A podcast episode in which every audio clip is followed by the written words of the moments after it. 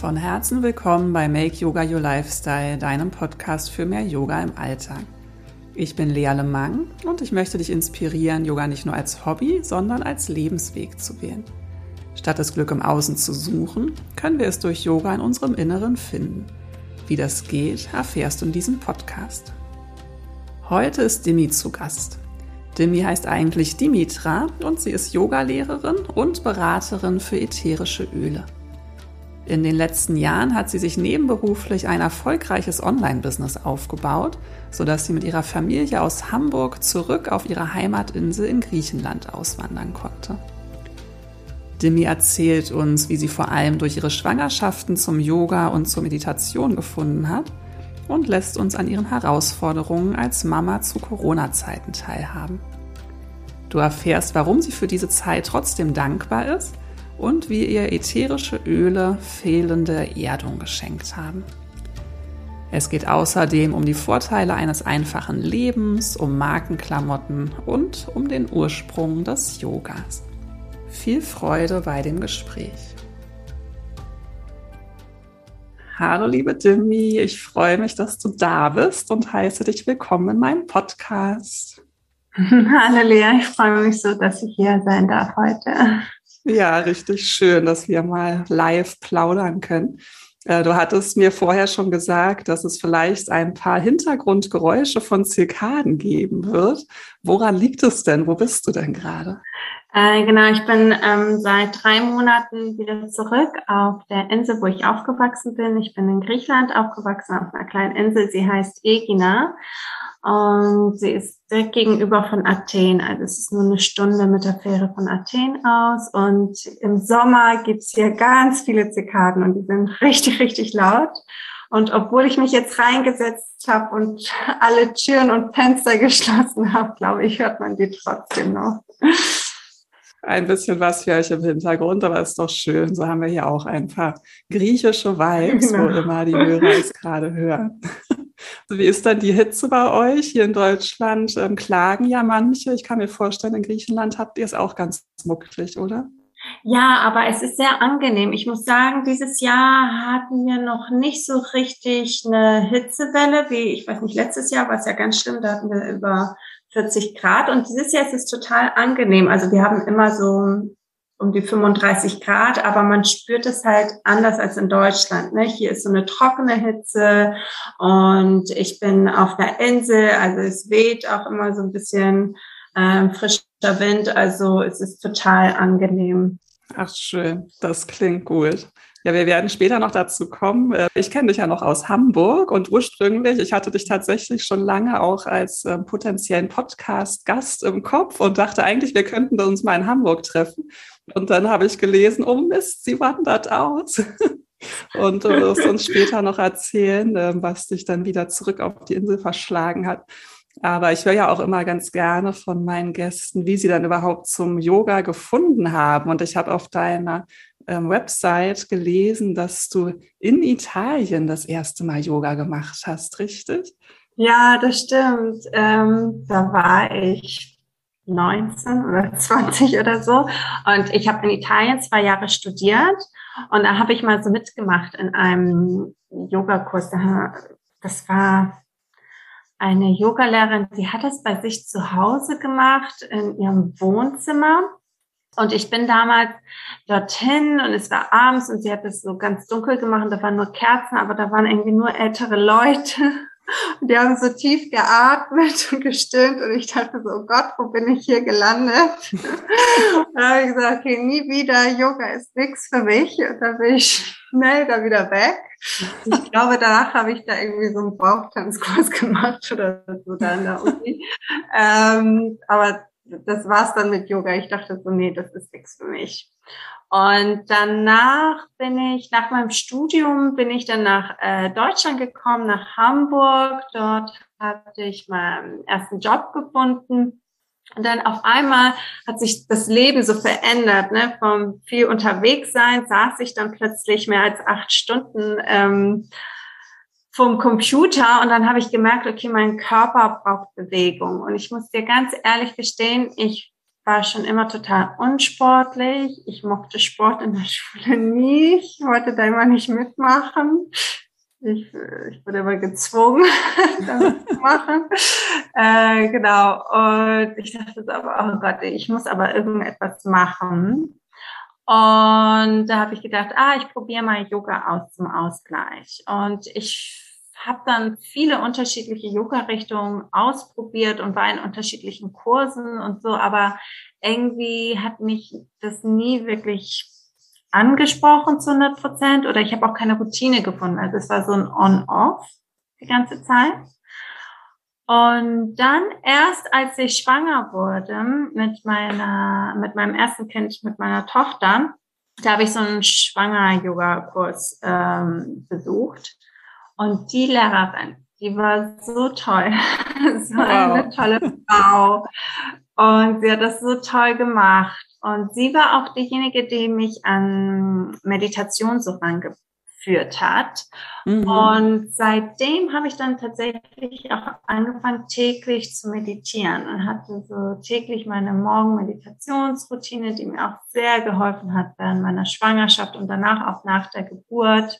Mit den Kindern und ich hatte ein ganz temperamentvolles Baby, was viel geweint hat und ich übertragen musste und ich war total kaputt und das war, hatte ich so wie so eine kleine Zuflucht gefunden dann im Yoga und in Meditation, was mir sehr viel Kraft gegeben hat und dann habe ich auch weitergemacht, ne, Mama-Baby-Yoga und so. Und das wird wirklich so zu einer Routine. Und dann mit der zweiten Schwangerschaft dann noch mehr hat.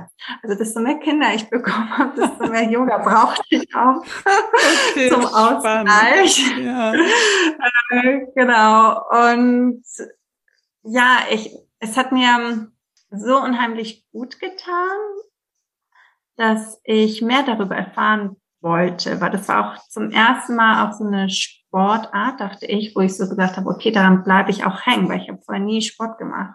Und ich habe mhm. dann gemerkt, dass eigentlich ich bin dabei, weil es sich nicht anfühlt wie Sport machen für mich, sondern es war was viel Tieferes, was viel Intensiveres. Und ich wollte halt dann immer mehr darüber erfahren und es gibt ja die ganze Yoga-Philosophie dahinter und da habe ich angefangen, ähm, darüber zu lesen, bis dann der Punkt kam, wo ich sage, okay, ich komme alleine nicht mehr weiter und dann wollte ich gerne eine Yogalehrerausbildung machen und ich habe es äh, dann gemacht da im Yoga-Studio, wo ich auch immer gegangen bin. Ich glaube, da haben wir uns auch kennengelernt, ne? Genau. Im und, Anjali-Yoga? Ja, im Anjali, genau, da waren wir ja auch Ja, zusammen. Der Jan war ja auch schon zu Gast bei mir. Ah ja, okay, super. Ähm, genau, und dann habe ich dort meine Yogalehrerausbildung gemacht. Ach, ja, spannend. So fing das an. Ich finde ähm, mhm. ganz schön, was du erzählt hast, dass du halt erstmal diese Erfahrung hattest, wo du Yoga so total merkwürdig fandest und dann später warst du halt bei einer Lehrerin, die dich gepackt hat. Das finde ich immer so wichtig, auch ähm, Menschen zu sagen, dass Yoga ja so unfassbar unterschiedlich sein kann und das eine spricht den einen an und das andere den anderen. Und manche waren dann nämlich auch, so wie du ja damals einmal beim Yoga und denken, ah, das war total blöd und wollen dann nie wieder hingehen. Aber es ist ja so eine große Welt und das lohnt sich halt, wie man bei dir sieht, dann auch nochmal woanders hinzugehen.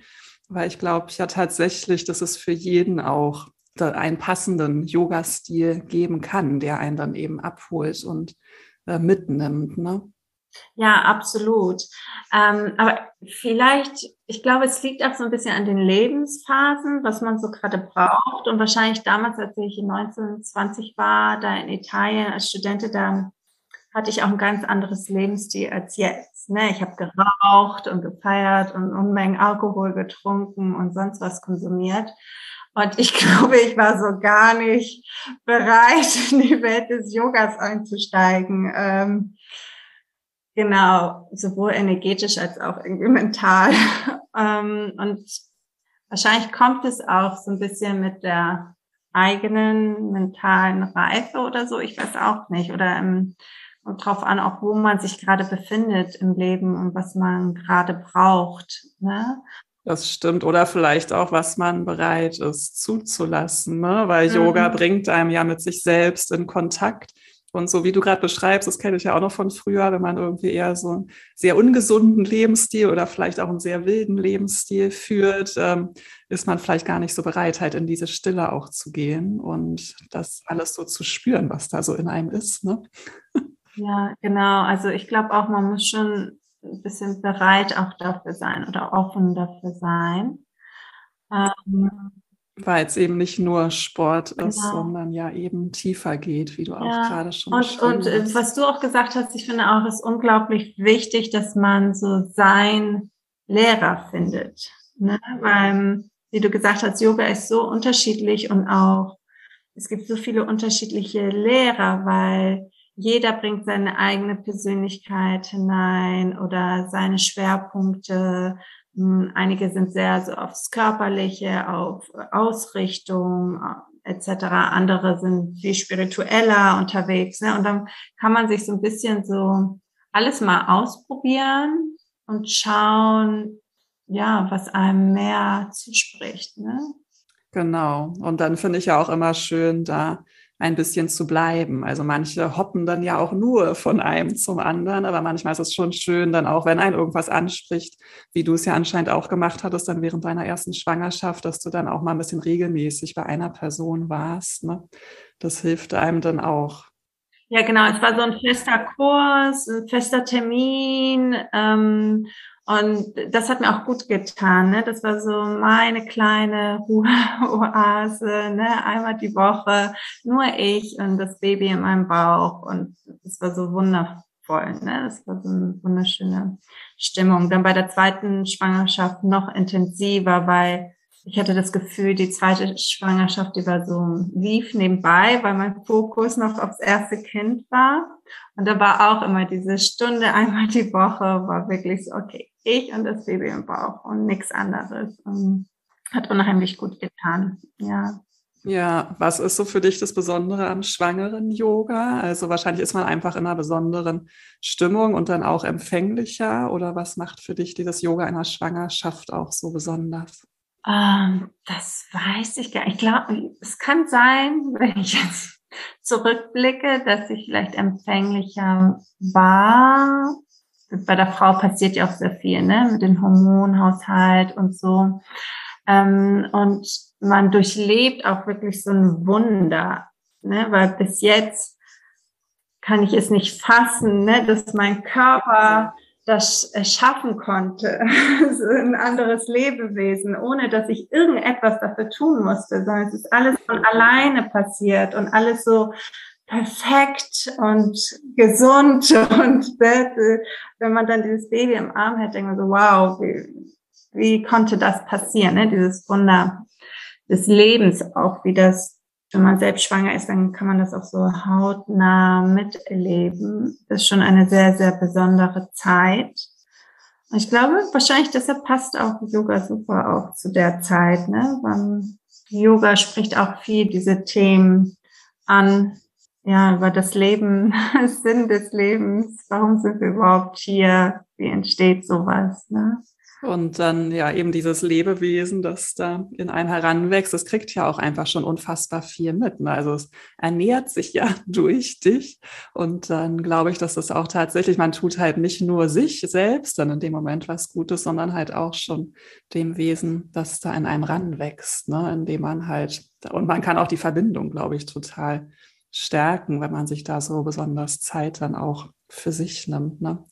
Und wahrscheinlich halt auch dieses, also ich kann es mir ja nur vorstellen, aber auch diese Entwicklung, die der Körper macht, wenn man da nicht ab und zu mal innehält, kann ich mir vorstellen, dass es einen auch ganz schön überrollen kann, ne? Da wird irgendwie ein Bauch immer größer und wer weiß, was man da noch alles erlebt. Und dann kann ich mir vorstellen, dass Yoga einem hilft, da immer mal wieder so ähm, einzuchecken und bewusst diese ganzen Veränderungen in sich wahrzunehmen, ne? Und deine Ausbildung hast du dann gemacht, als du schon das zweite Kind hattest? Ja, da hatte ich schon das zweite Kind. Ist ja auch toll, dass du es da geschafft hast, dir die Zeit für so eine Ausbildung zu nehmen, ne? Ja, ähm, das war auch eine Ausbildung, die ist über ein Jahr gegangen. Das war sehr gut für mich. Wir haben uns immer so einmal die Woche getroffen. Und dann gab es noch so ein paar Intensivwochenenden. Und da muss ich sagen, da bin ich sehr dankbar für meinen Mann, der mich da sehr unterstützt hat und dann immer auf die Kinder aufgepasst hat. Genau, und für mich war das auch wieder wie so ein bisschen so eine Auszeit für mich, für mich diese Ausbildungswochenenden waren wie so ein Retreat, wo ich so abtauchen konnte in die Yoga-Welt und auch was für mich zu machen. Weil in erster Linie hatte ich die Ausbildung auch eher für mich gemacht und danach aber, genau, ich habe Genau, es war dann im Sommer, da habe ich meine Freundinnen, so vier, fünf Freundinnen, in meinem, in meinem Garten unterrichtet in Hamburg, damit ich so ein bisschen übe für die, für die Yogalehrerprüfung. Und da habe ich Blut geleckt. Das war so schön, das hat so viel Spaß gemacht, ähm, mit meinen Freundinnen da im Garten. Und da habe ich gesagt, okay, ich glaube, ich möchte das jetzt weitermachen, weiter unterrichten. Ja. Ach, toll. Und wo, also bist du die ersten Schritte des Unterrichtens in deinem Garten gegangen und wie ging es dann weiter mit dem Yoga-Unterrichten?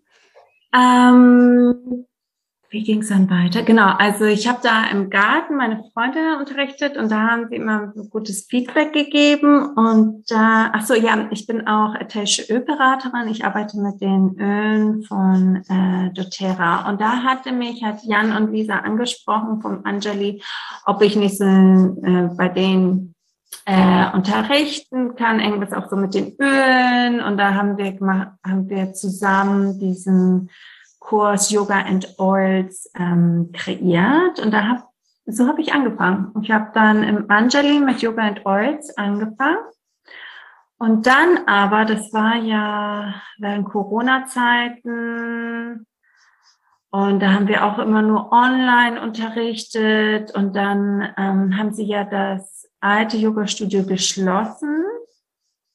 Genau, genau, so war das. Und die wollten erstmal eine Pause machen. Da war es ein bisschen unsicher, was dann passiert. Jetzt haben sie ja mittlerweile schon neue Räumlichkeiten, die auch wundervoll sind. Da war ich auch schon. Genau, und ich habe dann für mich entschieden, ach, ich mache das einfach weiter. Dieses Yoga and Oils online einfach weiter unterrichten. Und ich habe das dann eigenständig weitergeführt und ich mache das bis heute noch. Und das ist jetzt schon fast zwei Jahre her. Und es macht mir unglaublich viel Spaß. Genau, das ist so mein erster Kurs und auch so mein Lieblingskurs, mein Herzensprojekt, wo ich halt beide Leidenschaften so kombinieren kann, ne? Die ätherischen Öle mit äh, Yoga. Richtig schön. Magst du mal erzählen, was dich auch an den ätherischen Ölen so begeistert? Die ätherischen Öle kamen auch in meinem Leben zwanzig zwanzig, äh, während der ersten Quarantäne, das war im März. Also ich habe äh, früher gearbeitet für so ein großes Franchise-Unternehmen und ich war zuständig für die Büros in Italien und Griechenland und Türkei und so.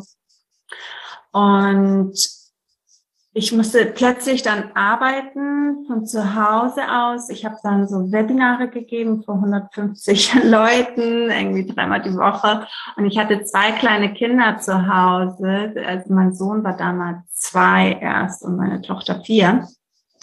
Und es war unglaublich viel Stress und Druck, weil ich dachte so, okay, ich kann mich erstens nicht blamieren vor diesen hundertfünfzig Leuten und kann keine schreiende Kinder dann im Hintergrund haben. Mein Mann hat so einen systemrelevanten Beruf. Er konnte kein Homeoffice machen, also war unterwegs. Und da ging es mir richtig, richtig schlecht, ähm, dass ich sogar so Schwindelgefühle hatte. Und mir wurde so übel. Oh je. Immer, wenn mein Mann zurückkam, habe ich gesagt, oh Gott, ich glaube, ich muss mich hinlegen, ich glaube, ich kriege Magen-Darm oder so. Aber dann meistens habe ich mich hingelegt und am nächsten Morgen war alles wieder weg. Und dann irgendwann dachte ich, okay, das ist jetzt kein Magen-Darm oder so, das ist irgendwas anderes, wahrscheinlich Stress. Und da ähm, hatte ich eine Yogalehrerin, die mit den ätherischen Ölen auch gearbeitet hat. Und da habe ich sie gefragt, Mensch, hast du nicht irgendwie was für mich? Ich habe das ständig dieses Gefühl, mir ist schwindelig und mir wird schlecht. Und da meinte sie, ja, dir fehlt Erdung. Du hast gerade so viel, was um dich herum passiert, ähm, sehr viel Druck, sehr viel Stress, generell, ne, auch die Situation, was auf der Welt passiert ist und so. du brauchst mehr Erdung. Und da hat sie mir so vier Öle empfohlen. Das war eine erdende Ölmischung von doTERRA, die heißt Balance. Da sind so holzige Öle und Weihrauch und sowas drin. Und Copaiba, das ist so ein Harz. Und sie hat mir gesagt, ja, jeden Morgen Fußmassage mit Balance, damit du gut geerdet in den Tag startest. Und ein Tropfen Copaiba unter die Zunge, damit dein Nervensystem sich entspannt. Weil ich habe auch gemerkt, ne, ich wurde dann auch so wütend und habe die Kinder angeschrien und sowas. Und es war wirklich, ich war wirklich nicht im Balance. Und ich habe dann gemerkt, nach ein paar Tagen, wo ich diese Routine gemacht habe mit den ätherischen Ölen, wie sich meine innere Stimmung verändert hat, obwohl sich im Außen nichts verändert hat. Ne? Wir waren immer noch in Quarantäne, die Kinder waren immer noch zu Hause, ich hatte immer noch so viel zu tun. Ähm, aber trotzdem wurde ich viel ausgeglichener. Die Schwindelanfälle waren dann weg nach drei Wochen oder so, oder weniger. Ähm, und da habe ich so gedacht, hä, sind das die Öle? Oder musste ich wirklich mehr darüber recherchieren? Da wollte ich erfahren, okay, warum funktioniert das? Wie funktionieren die? Und da habe ich unglaublich viel darüber gelesen, recherchiert und ausprobiert und bei mir selbst erstmal ausprobiert. Und danach habe ich die auch bei meinen äh, Kindern angewendet. Da habe ich, da habe ich den Diffusam, das ist so ein Vernebler, wo man ätherische Öle reintun kann, ähm, um so ein bisschen die Stimmung dann auch in der Wohnung zu regulieren, ne? Wenn, damit die Kinder auch ausgeglichener sind und bessere Laune herrscht, eine bessere Stimmung, ne? Weil es war ziemlich bedrückend in der Zeit. Und es hat unglaublich viel geholfen. Und dann habe ich gedacht, okay, das möchte ich jetzt auch weitergeben und auch teilen mit der Welt. Also genauso wie Yoga, so auch die ätherischen Öle mir so sehr unterstützt haben, ne, in dieser schwierigen Zeit. Da habe ich gesagt, ja, und man kann die wunderbar kombinieren, beides. Ja, super spannend. Also wenn, wenn du das so erzählst, finde ich das auch total schön und ähm, klingt total toll. Und das ist ja so ein schönes Hilfsmittel dann, was ja auch, also andere, wenn sie halt so Stresssymptome haben, greifen dann vielleicht zu irgendwelchen Medikamenten oder so, ne? Und ähm, wenn man das mit so einfachen, natürlichen Mitteln herstellen kann, ist das natürlich viel besser. Ich muss gestehen, ich war eine Zeit lang, weil diese ätherischen Öle haben ja irgendwann den Yogamarkt so ein bisschen überrollt, ne? Also ich habe auch eine Zeit lang auf Instagram so viele Anfragen bekommen halt von anderen Yogalehrern, die dann mit mir zusammenarbeiten wollen. Und für mich haben die halt nicht über diese emotionale Ebene erreicht wie dich, dass ich da so eine schöne Erfahrung hatte, sondern ich hatte dann eher so das Gefühl, dass viele das auch so als Möglichkeit sehen, dann damit jetzt irgendwie das schnelle Geld zu machen. Deswegen ist es so ein bisschen schade, dass es für mich so einen negativen Beigeschmack bekommen hat, obwohl ich selbst auch schon ganz lange, also diese Duftlampen, die hat man ja schon irgendwie in den neunzigern benutzt und auch jetzt, ich habe hier eine Duftlampe und da ist ähm, Limette drin, weil ich heute Morgen mich nicht so frisch gefühlt habe irgendwie. Ich hatte das Gefühl, ich brauche so ein bisschen Frische im Geist und habe mir auch eine Duftlampe angemacht ähm, mit einem Duft. Also ich mag die Öle auch. Aber manchmal war mir das in der Yoga-Bubble so ein bisschen viel. Hast du das auch so empfunden oder geht dir das dann gar nicht so, weil du einfach einen anderen Ansatz von Anfang an dann hast mit denen oder einen anderen?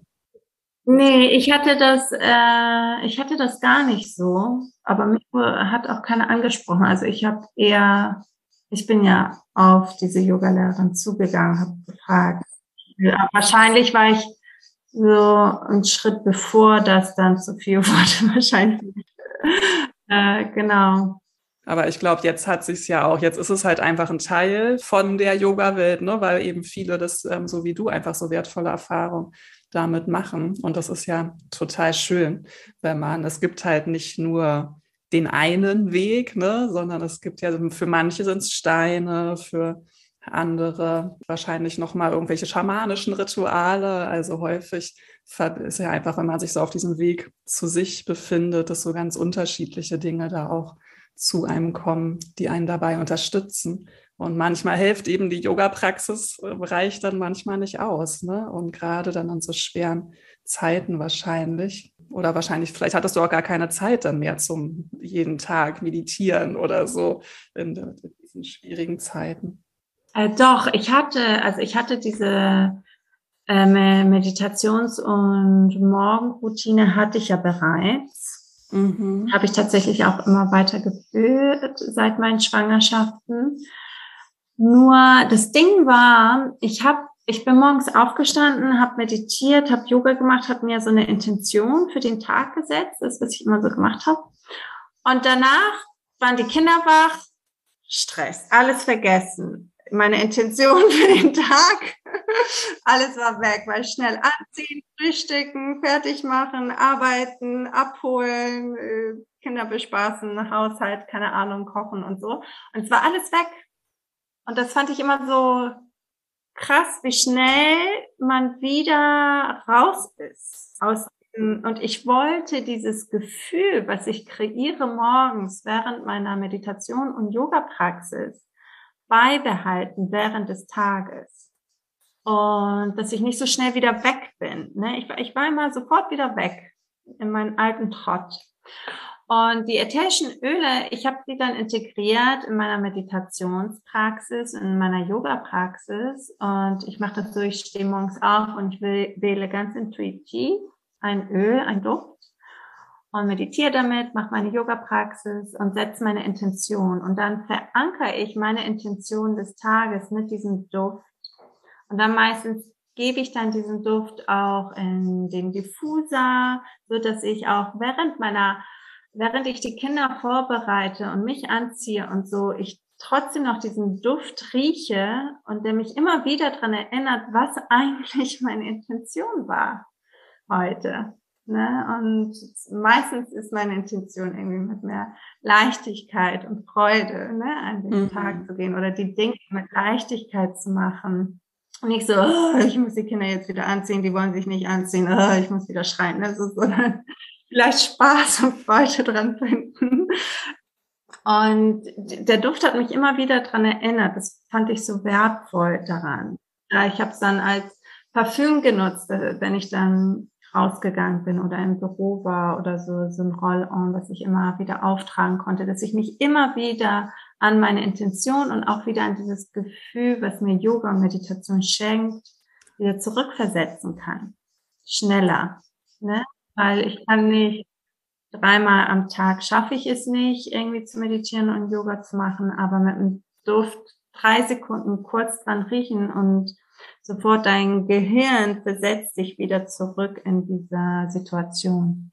Richtig schön. Ich muss gerade dran denken, ich habe kürzlich ähm, ein so ein Körperöl geschenkt bekommen, auch ähm, so ein, ein yogisches Körperöl mit einem. Und dieser Geruch, der spricht mich einfach spontan so wahnsinnig an. Also wenn ich das rieche, fühle ich mich glücklich und gut. Jetzt geht es fast alle und ich denke schon, oh je, ich muss jetzt vorsichtig sein. Nicht, weil ähm, ich, ich gibt es hier in Hamburg, glaube ich, nicht. Man kann es wahrscheinlich online bestellen, aber es ist gerade so ganz wertvoll für mich.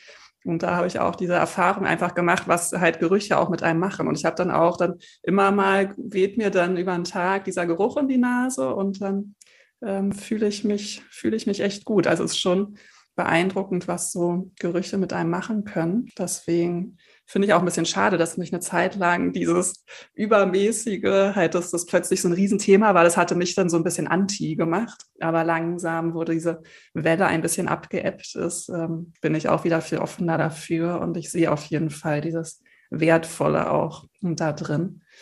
Und es kommt ja auch dann alles immer zur richtigen Zeit zu einem, ne? So wie die dich dann gefunden haben, genau, als du sie brauchtest.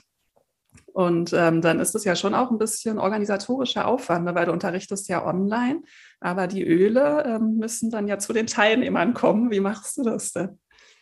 Ja, genau. Also es gibt immer eine Anmeldefrist und bis eine Woche vor Kursstart. Und dann äh, mache ich die Päckchen fertig und verschicke sie an die Teilnehmer. Und dann halt bekommen sie so kleine Ölproben uh, und dann setzen wir sie ein im Yoga-Unterricht. Also meistens erzähle ich da nebenbei auch so ein bisschen was über die Pflanze, über ihre Herkunft und was sie mit uns macht vor allem. Also mich interessiert vor allem so auf energetischer und emotionaler Ebene, weil das ist auch, wo ich die meisten Aha-Momente hatte, selber. Genau, und dann integrieren wir das ähm, in der Meditation, der Pranayama-Praxis und auch in der Asana. Schön, das klingt toll.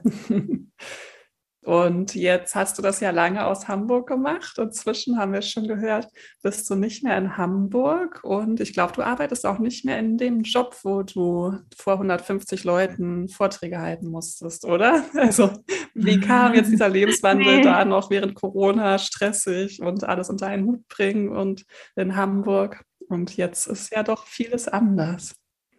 Ja, ist sehr viel anders, weil ich muss ehrlich sagen, diese Corona-Zeit hat ja schon sehr viel mit mir gemacht. Ich bin ihr auch unglaublich dankbar dafür, ehrlich gesagt. So schrecklich das auch für die Welt war, aber für mich hat sich sehr viel Positives daraus auch ähm, entwickelt, weil plötzlich, wenn man eingeschlossen ist mit seinen Kindern zu Hause, äh, wird einem wirklich klar, okay, was möchte ich wirklich?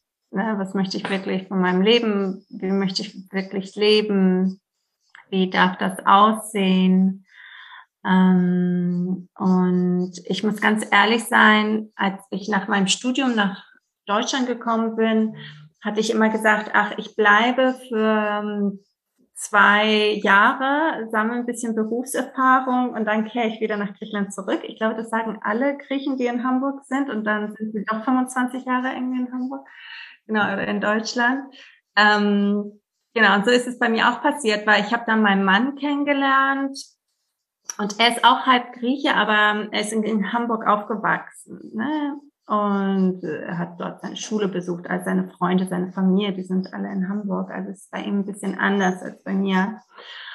Und dann habe ich auch noch zwei Kinder gekriegt, dann haben wir noch eine Eigentumswohnung gekauft. Und da dachte ich so, okay, jetzt komme ich hier nie weg. Und das ist irgendwie elf Jahre vergangen und ich saß immer noch in Hamburg.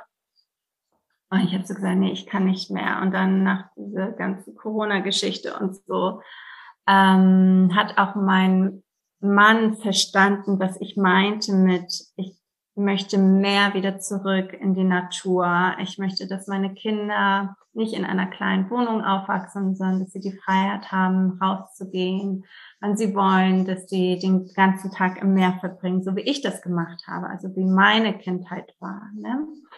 Und ich wollte ihnen das auch schenken. Und irgendwie war ich immer so frustriert, weil ich konnte das ihnen nicht geben in Hamburg. Oder so dachte ich jedenfalls. Dieses Gefühl hatte ich.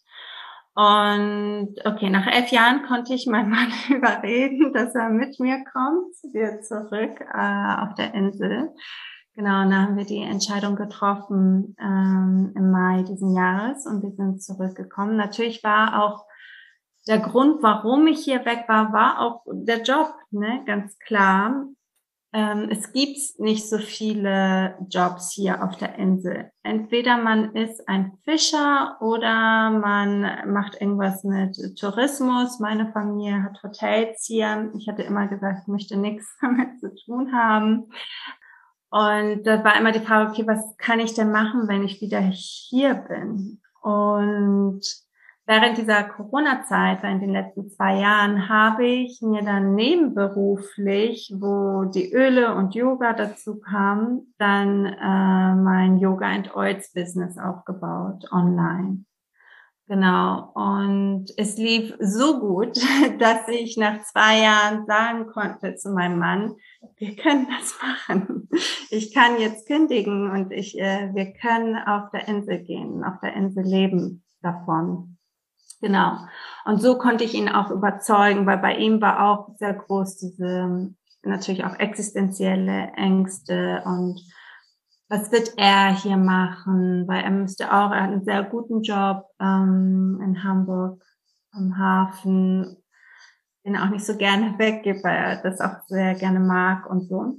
Aber nachdem ich ihm das so vorlegen konnte, es ist möglich. Und natürlich ist das Leben hier auf der Insel auch ein ganz anderes im Vergleich in Hamburg. Also, und das ist, wonach ich mich auch gesehnt habe. Es ist ja ein viel schlichteres, einfacheres Leben. Was sich sehr, sehr gut anhört. Ich mag sehr das schlichte, einfachere Leben. Mich zieht es auch immer so eher dahin, was in der Großstadt schwer ist, aufrecht zu halten. Ne?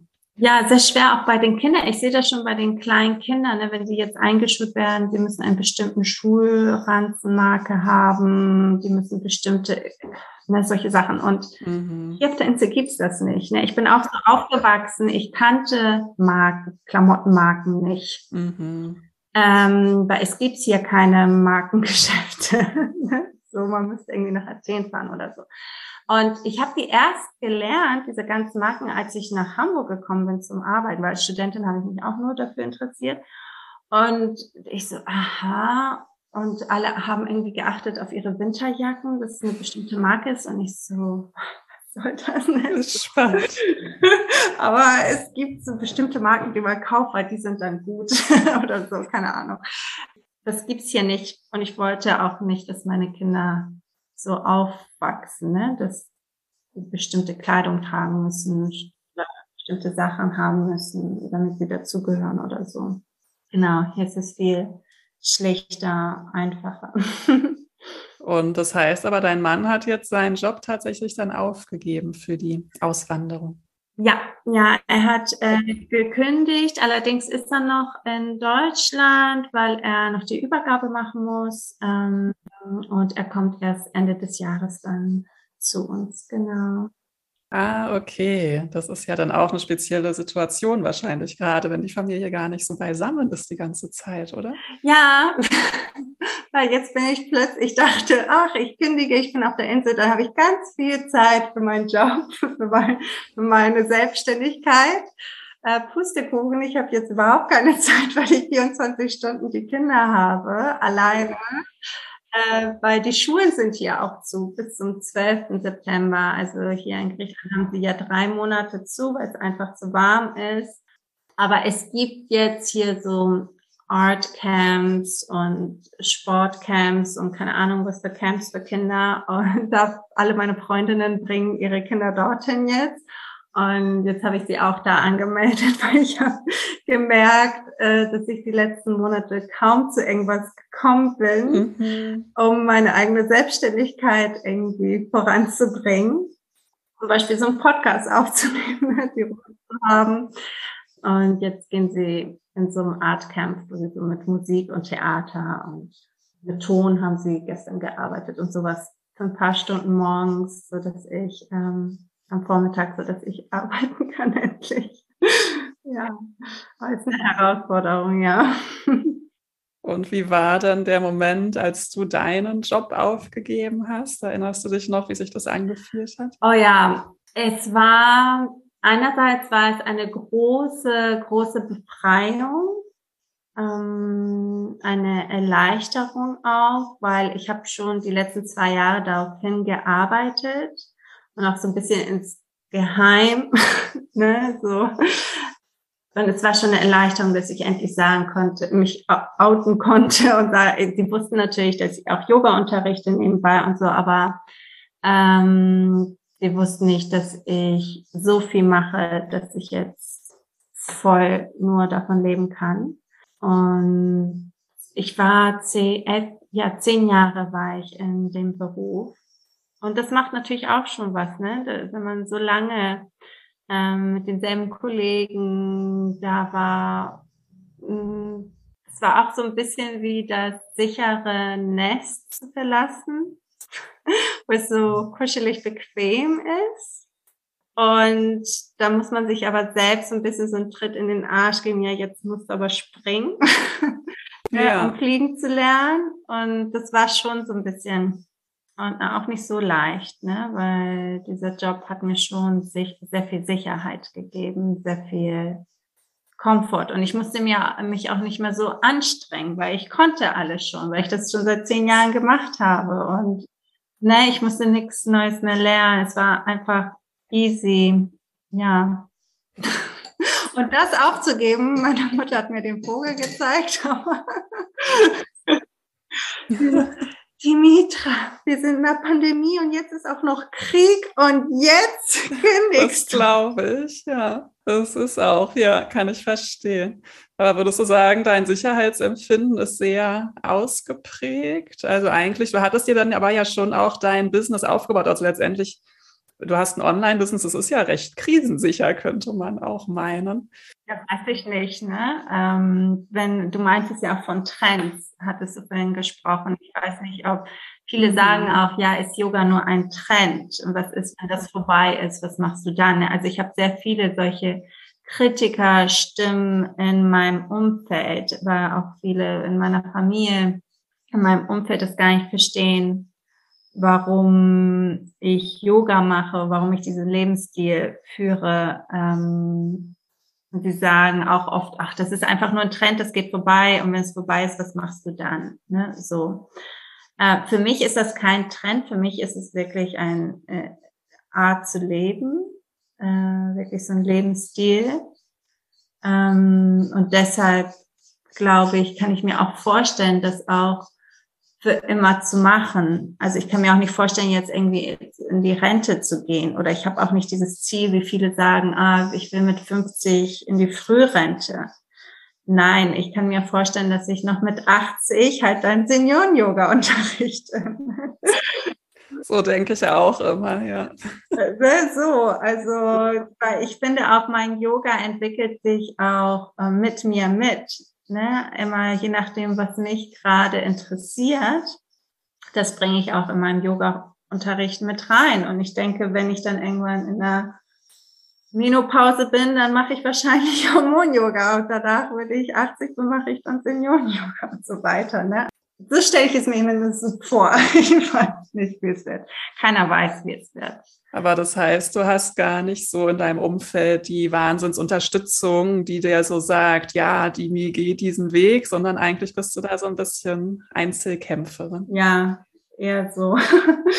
Weil, wow. Also sie, sie unterstützen mich schon, aber auf ihre Art und Weise. Ne? Also natürlich mhm. ist da sehr viel Ähm, Kritik und aber wahrscheinlich, weil sie sich Sorgen machen äh, um mich, aber dann sind sie doch da, ne, wenn ich äh, Hilfe brauche. Also das ist schon, das ist schon so. Und deine Eltern sind ja auch selbstständig dann mit dem, du meintest ja im Hotelgewerbe.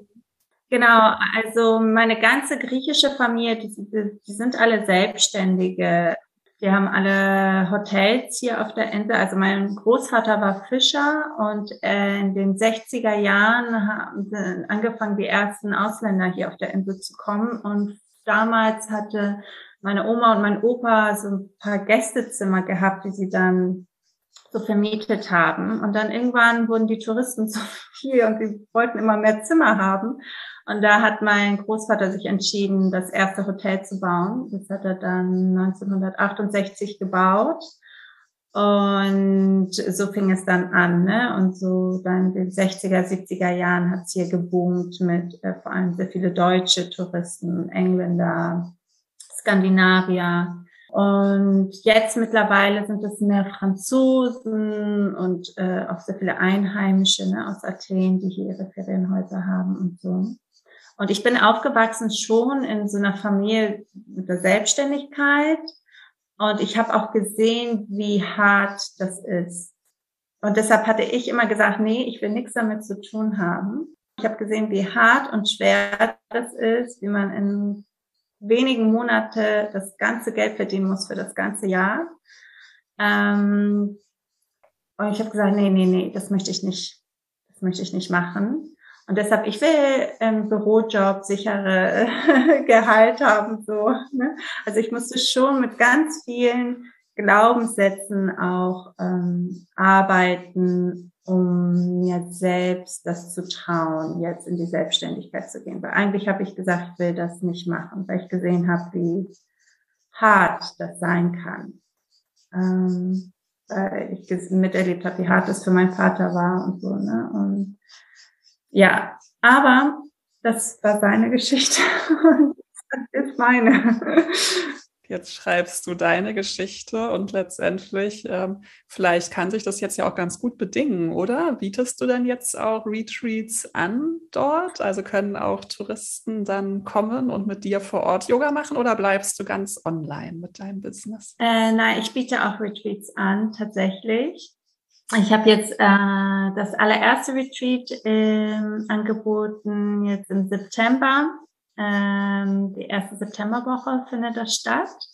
Ich habe ganz klein angefangen erstmal ähm, und habe hier so eine Villa gemietet mit wenigen Zimmern, dass es so wirklich ganz gemütlich ähm, ist. Und aber nächstes Jahr, glaube ich, werde ich das dann etwas größer machen und mit einem Resort, einem Hotel hier äh, kooperieren.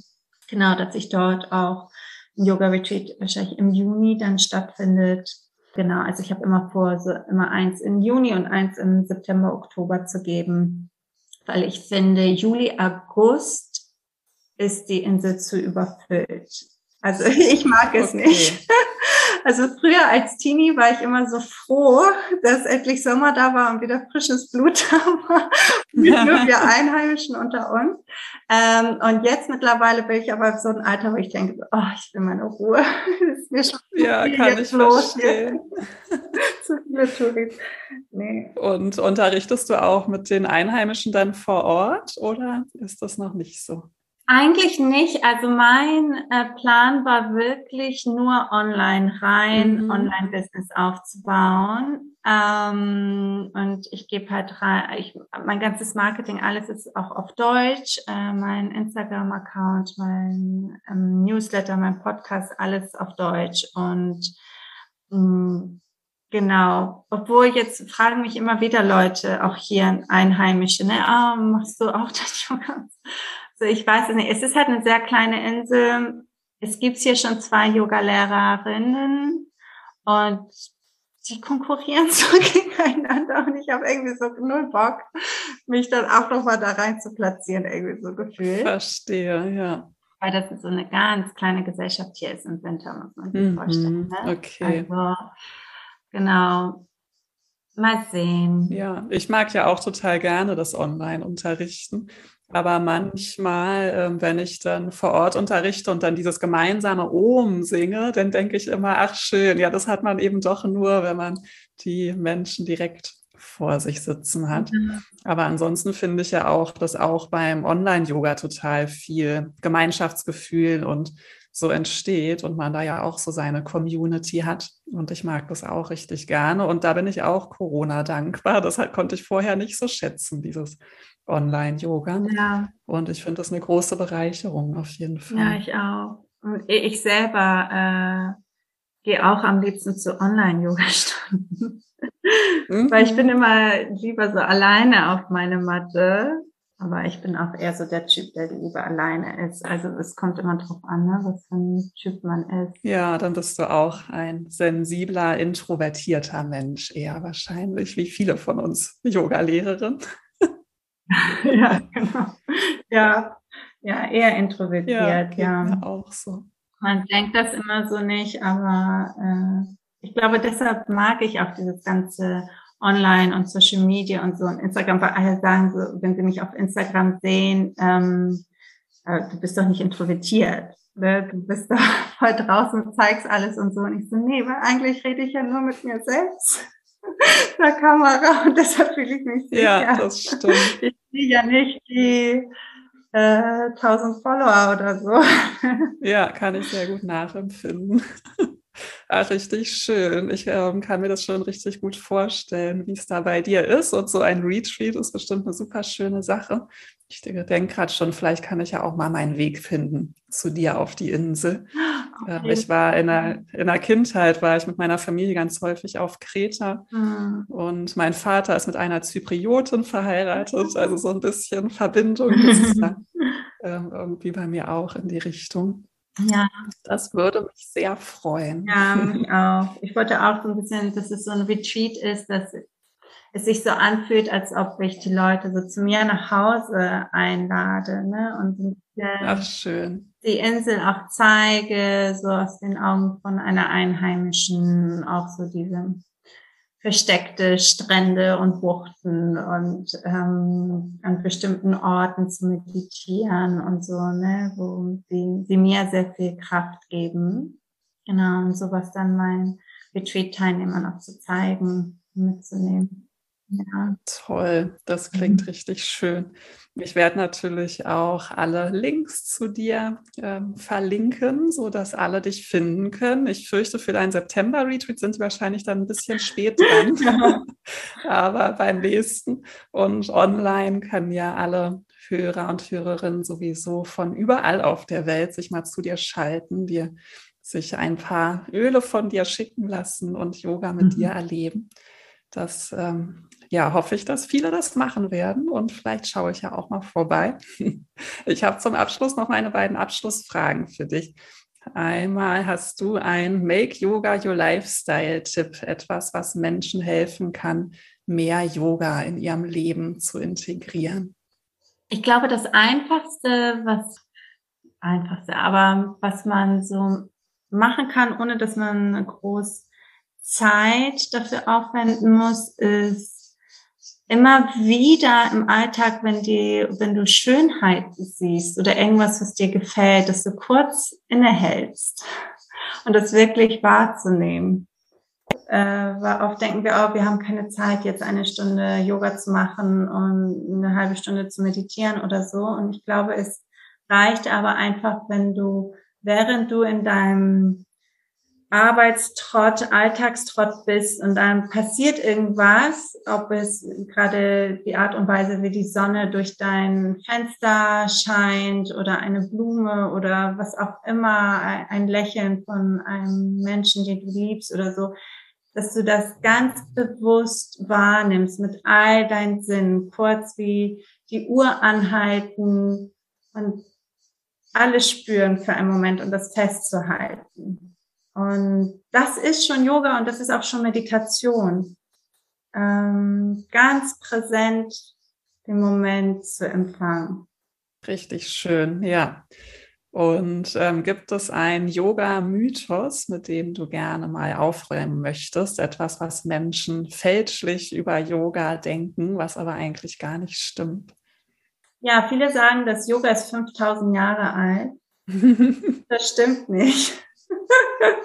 Das ist so eine Floskel, die hört man auch auf, ich weiß nicht, auf Instagram auch immer so, ja, fünftausend Jahre altes Wissen und es steht schon in den Veden und so. Und in den Veden findet man nichts über Yoga.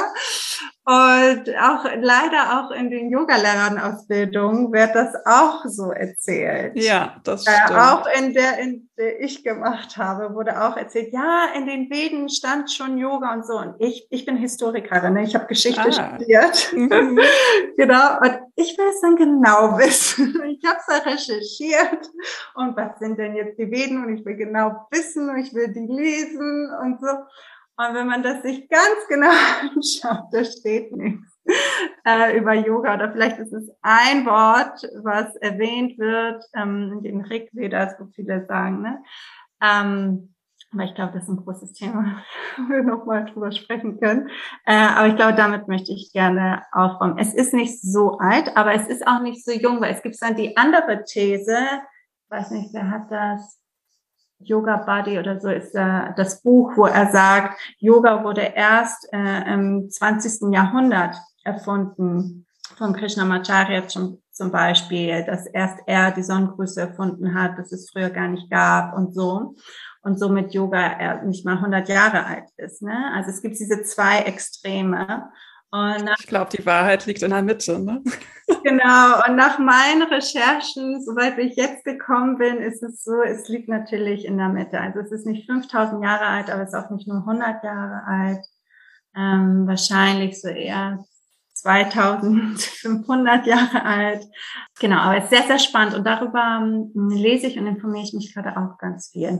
Das macht auch Spaß. Das finde ich richtig schön. Vielleicht können wir da ja nochmal eine extra Folge machen, ja, weil ich genau auf das Thema bin ich nämlich auch dann irgendwann gestoßen dank Christopher Wallace, weil ich habe nämlich auch immer gedacht, das ist fünftausend Jahre alt und das steht in den Veden und so, aber der hat es nämlich dann ganz gut aufgeschlüsselt und ich habe es tatsächlich aber nicht selbst recherchiert, sondern ich höre halt ähm, dann, also ich habe auf das vertraut, was er sagt, und ich finde total toll, dass du da selbst ähm, nachliest. Ja, nee, den kannte ich nicht, weil, weil ich habe das immer nur in okay. den äh, die Yoga-Lehrerausbildung überall auf Instagram gesehen. Ich so, hä, wo ist das, wo ist das, ne? Und, mhm. und hast du die Veden, hast du eine gute Übersetzung auf Deutsch von den Veden gefunden? Oder auf welcher Sprache hast du es? Nee, ich lese das auf Englisch. Mhm. Ähm, es, ich bin jetzt so auf den Tra- Track, also ich, ich lese viel auf Englisch, weil Englisch ein bisschen so meine Lernsprache ist. Und ich habe von da Übersetzung, auch von den Upanishaden und so jetzt gelesen. Aber ich bin gerade dabei, mhm. auch Sanskrit zu lernen, weil mein Ziel ist, irgendwann wow. die auch Original, Originaltexte zu lesen. Weil ich sehr viele Diskrepanzen sehe in den Übersetzungen. Also ich habe ja, ich habe ja. auch äh, so Deutsch, also zum Beispiel jetzt beim Patanjali habe ich englische, deutsche Übersetzungen, unterschiedliche, und die ist, jede ist anders. Wahnsinn. Und das macht mich auch gerade kirre. Weil ich so denke, ja, aber welche Übersetzung ist jetzt wirklich am nahesten am Original? Und jetzt bin ich zum Entschluss gekommen, okay, Dimitra, du musst jetzt Sanskrit lernen, weil sonst kommst du da nie dahinter.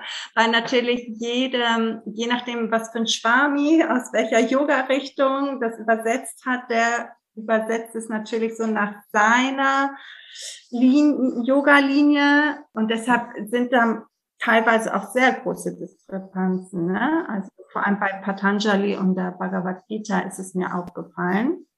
Ähm, jetzt bei den Upanishaden, äh, zum Beispiel, habe ich nur eine englische Übersetzung jetzt von aus Oxford. Ich kann, kann ich dir mal schicken, Foto. Total gerne. Da können wir gerne nochmal offline uns auch austauschen und Links austauschen. Und das mit dem Sanskrit finde ich auch spannend. Ich hatte irgendwie, bisher scheue ich mich ein bisschen davor, weil ich so Angst habe, das ist so eine große Aufgabe. Schaffe ich das noch in diesem Leben? Aber ich finde es auch ähm, total spannend auf jeden Fall. Diese Sprache ist irgendwie sehr besonders. Würde mich auch interessieren. Das war ein ganz wunderbares Gespräch mit dir, Dimi. Ich freue mich sehr, und wir treffen uns ja gleich nochmal, weil ich bin auch gleich noch bei dir im Podcast zu Gast. Und das heißt, wir sagen jetzt aber schon mal den Hörern Tschüss für den Moment. Danke, dass du da warst, Dimi. Danke, dass ich hier sein durfte. Tschüss. Ja, das war das wunderbare Gespräch mit Dimi. Ich habe mich wirklich super gefreut, sie hier zu Gast zu haben. Ganz zum Schluss sind wir jetzt noch auf eine gemeinsame Leidenschaft gestoßen. Ich hätte jetzt gerne noch ganz lange weiter mich mit Dimi ausgetauscht über Sanskrit und über die Tradition, über den wahren Ursprung vom Yoga. Ich bin total dankbar, dass Dimi mit diesem Thema aufgeräumt hat, und habe nämlich tatsächlich auch auf meiner Liste, das mal als ein Thema in einer Podcast-Folge zu besprechen. Vielleicht lade ich da die mir ja einfach nochmal zu ein. Ich bin jetzt auf jeden Fall auch inspiriert, da noch tiefer für mich selber in die Schriften einzusteigen. Das begeistert mich wirklich sehr. Und was ich auch total interessant fand, diese Erinnerung von Dimi an die Schönheit des einfachen Lebens. Und diese Absurdität von Markenklamotten. Es ist schon so ein Stadtleben, ein bisschen verrückt. Und es ist immer wieder schön, daran erinnert zu werden, wie unwichtig oder sogar oberflächlich manche Dinge so sind, mit denen wir uns hier beschäftigen. Das schwappt halt schon immer mal wieder auf einen über. Und da war jetzt diese Erinnerung ans einfache Leben für mich mal wieder sehr gut. Ich habe dir alle Links zu Dimi in die Shownotes gepackt. Schau total gerne auf ihrem Instagram-Account vorbei, auf ihrer Website. Abonniere auch sehr gerne ihren Sunday Self-Care Newsletter. Da werde ich dann auch mal zu Gast im Podcast sein. Den Podcast kannst du nur hören, wenn du ihren Letter abonniert hast. Vielleicht hast du mich auch schon verpasst, aber da hörst du dann viel andere wertvolle Dinge aus Dimis Leben und von ihrer Arbeit. Mach es gut, alles Liebe und Namaste.